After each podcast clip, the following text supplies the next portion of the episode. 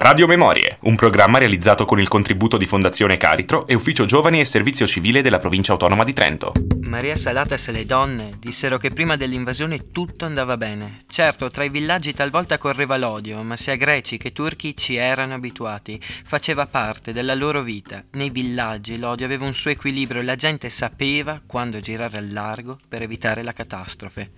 Non era mai accaduto che la parte greca del villaggio massacrasse quella turca e viceversa le donne volevano che l'esercito se ne andasse tutto tornasse come prima. Metà dei loro beni era già andata perduta, nessuno aveva raccolto le arance, l'uva marciva sulle piante, il bestiame era stato sicuramente sgozzato e la carne marciva.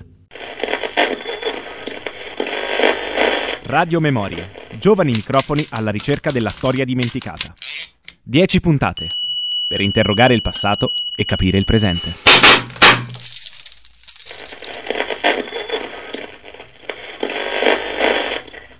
Quello che avete appena ascoltato è un racconto tratto dal libro La guerra del calcio, scritto dal grande giornalista di guerra Ryszard Kapuscinski. Come avrete capito, oggi vi portiamo nel cuore del Mediterraneo, nella Cipro del 1974, dove, a 2500 km dall'Italia, venne attuato un colpo di Stato. Tutto ciò avveniva mentre l'Europa era stretta nella morsa della guerra fredda e nelle case americane era entrata la prima puntata di Happy Days. Il golpe del 1974 fu dunque l'apice di un un'escalation sociale e politica, frutto di tensioni interetniche che si verificarono a Cipro durante l'intero arco degli anni 60. Allora la popolazione dell'isola era infatti divisa in due comunità ben definite, quella maggioritaria greco-cipriota, che comprendeva l'82% della popolazione, e quella minoritaria, turco-cipriota. Prima di queste vicende bisogna però comprendere perché Cipro sia una terra splendida, dalla storia millenaria e travagliata, un'isola incastonata nelle acque orientali del Mediterraneo, che fu infatti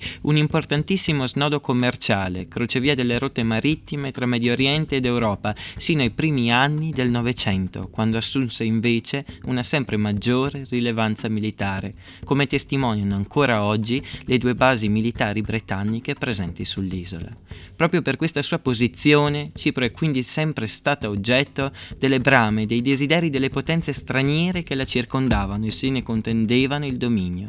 I bizantini prima, i videnziani poi, i turchi ottomani ed infine la Gran Bretagna. Tuttavia, dopo anni di dominazioni e di ingiustizie, nel 1960 la popolazione cipriota vide coronarsi il tanto agognato sogno dell'indipendenza. Quello della secessione fu però un processo calato dall'alto, che vide sostituirsi agli iniziali sentimenti di euforia e giubilo quelli di incertezza e scontentezza. Le tensioni interne erano causate da tre ideologie politiche distinte. Da una parte la visione promossa dalla comunità di origine greca, l'Enossis, in greco unificazione, che avrebbe appunto previsto l'annessione dell'intera isola di Cipro alla Grecia. Dall'altra vi era invece l'ideologia del Taksim, una parola turca che significa letteralmente divisione, che avrebbe quindi auspicato la scissione dell'isola in due comunità autonome ben distinte tra loro. Tra queste due ideologie più estreme, opposte nei contenuti, ma simili nei toni drastici e radicali, si faceva invece largo quella più nazionalista e moderata, che si batteva per una nazione autonoma, unica e indissolubile, patria sia della comunità greca che di quella turca, la Repubblica di Cipro. Quest'ultima linea politica era promossa ed applicata dall'allora presidente Makarios III. Ma chi era realmente costui? Un uomo dalla barba bianca, dalla lunga tonaca nera ed il caratteristico copricapo ortodosso, fu una delle figure chiave della vicenda cipriota un politico dalle mille contraddizioni, capo di Stato ma anche arcivescovo della Chiesa greco-ortodossa di Cipro, difensore delle tradizioni unitarie cipriote ma anche uomo progressista, anticonformista e filocomunista, diplomatico che stringeva la mano agli Stati Uniti, strizzando contemporaneamente l'occhiolino ai paesi balcanici. Una personalità interessante, insomma, complessa e misteriosa, che fece temere agli americani una deriva comunista, tanto da farsi definire come una sorta di prete rosso Rosso, possibile guida della potenziale Cuba del Mediterraneo. Morire per delle idee, l'idea è affascinante, per poco io morivo senza averla mai avuta, perché chi ce l'aveva, una folla di gente, gridando viva la morte, proprio addosso mi è caduta mi avevano convinto e la mia musa insolente, abiurando i suoi errori, aderì alla loro fede dicendomi peraltro in separata sede moriamo per delle idee, vabbè, ma di morte lenta, vabbè, ma di morte lenta. Approfittando di non essere fragilissimi di cuore, andiamo all'altro mondo, bighellonando un poco perché forzando il passo succede che si muore per delle idee che non han più corso il giorno dopo. Ora se c'è una cosa amara, desolante, è quella di capire all'ultimo momento che l'idea giusta era un'altra, un altro il movimento, moriamo per delle idee, vabbè, ma di morte lenta, vabbè, ma di morte lenta. Gli apostoli di turno che apprezzano il martirio lo predicano spesso per 90 anni almeno. Morire per delle idee sarà il caso di dirlo, è il loro scopo di vivere, non sanno farne a meno. E sotto ogni bandiera li vediamo superare il buon Matusalemme nella longevità per conto mio si dicono in tutta intimità moriamo per delle idee, vabbè, ma di morte lenta, ma di morte lenta. A chi va poi cercando verità meno fittizie, ogni tipo di setta offre moventi originali e la scelta è imbarazzante per le vittime novizie. Morire per delle idee è molto bello, ma per quali? È il vecchio che si porta già i fiori sulla tomba, vedendole venire dietro il grande stendardo. Pensa, speriamo bene che arrivino in ritardo moriamo per delle idee, vabbè, ma di morte lenta, ma di morte lenta.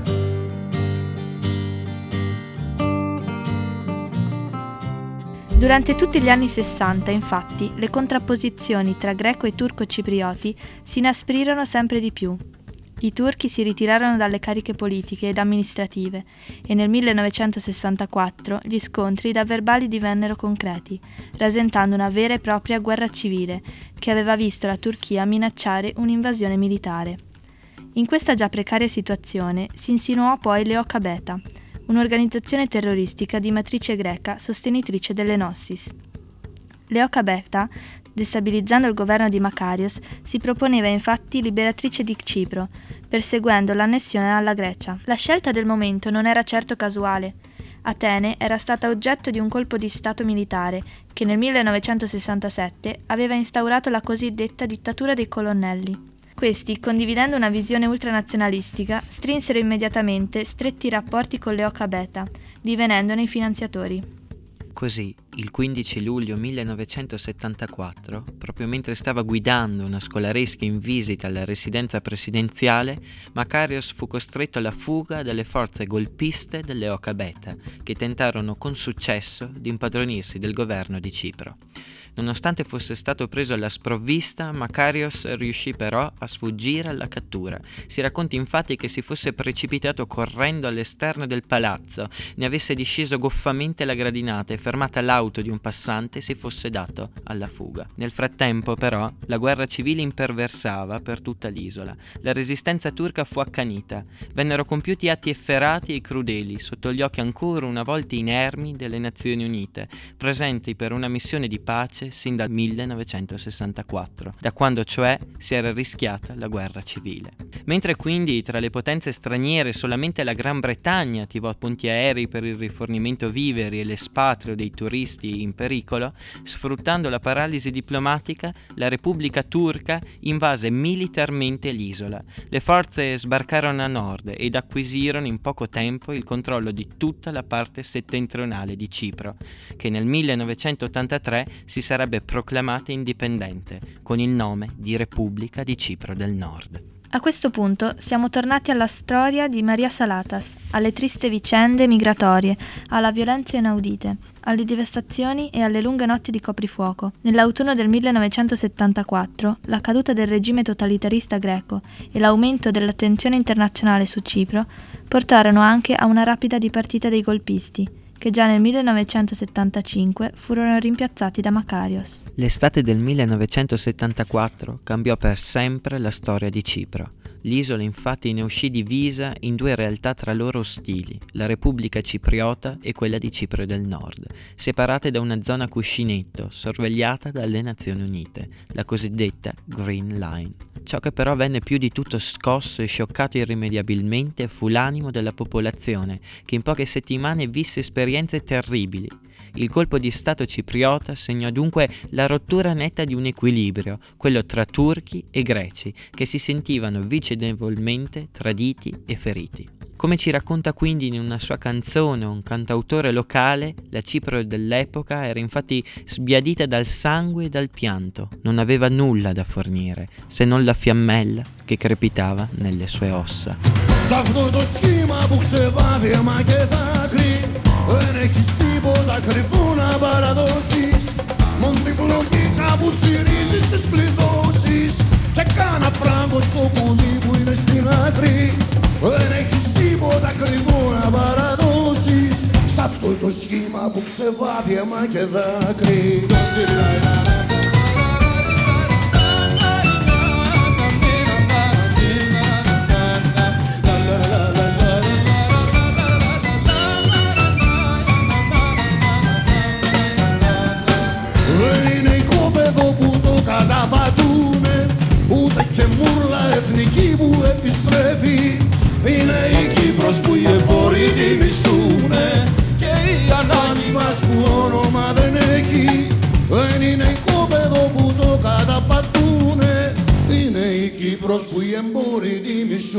Babylon.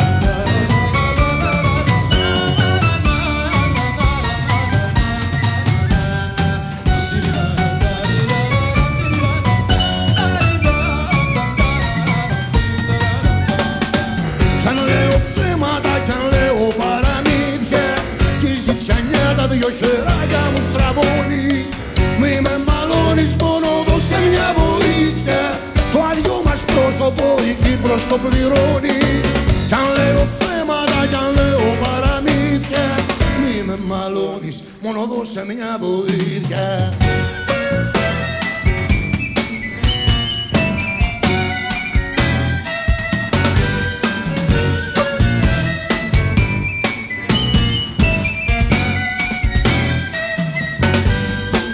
Βυσινός Ανατολικά που βορράνος νότον Κι από τα πέρατα της γης στον κόσμο προσκαλώ τον Δώστε μου την ακρόαση για να σας τραγουδήσω. Κι ούλους σας μυαλούς και μητσούς να σας κλαμουρίσω Κι αν λέω ψέματα κι αν λέω παραμύθια Κι η ζητιανιά τα δυο χεράκια μου στραβώνει. Μη με μαλώνεις μόνο δώσε μια βοήθεια. Το αλλιώ μας πρόσωπο η Κύπρος το πληρώνει. Κι αν λέω ψέματα,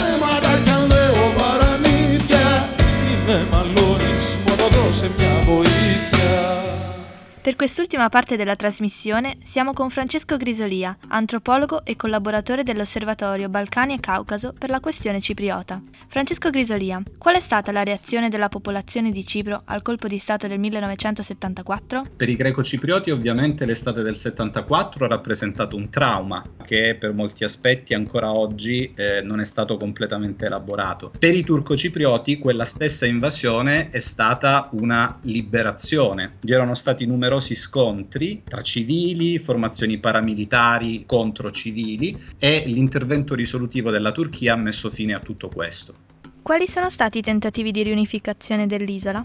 Dunque, i negoziati risalgono al 1977 e 79, quei primi incontri fra i rappresentanti della comunità greco e turco-cipriota e le cosiddette potenze garanti, cioè la Gran Bretagna, la Turchia e la Grecia, potenze garanti perché erano direttamente coinvolte nella sicurezza della, dell'isola, della Repubblica di Cipro. Dicevo, quei primi incontri hanno stabilito alcuni criteri fondamentali per qualunque futura risoluzione della cosiddetta questione cipriota e riunificazione dell'isola. Sono fondamentalmente tre. L'idea che qualunque nuova entità politica sarebbe stata di tipo federale e che si sarebbe basata sul principio della bizonalità e della bicomunalità. Questi i punti che sono stati sempre ribaditi a partire dagli anni 70. L'andamento del processo negoziale fino ad oggi è stato infruttuoso. Non si è riusciti ad arrivare a un accordo, il punto più vicino al compromesso è stato il cosiddetto piano Annan fra la fine del 2002 e il 2004, purtroppo anche questo è fallito.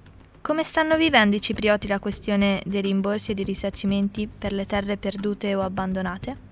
La questione dei rimborsi, allora ci sono tre criteri attraverso i quali potrebbe essere risolto il problema delle case, delle proprietà che greco e turco ciprioti hanno abbandonato da una parte e dall'altra della linea verde a causa del conflitto. La restituzione, eh, la compensazione e lo scambio.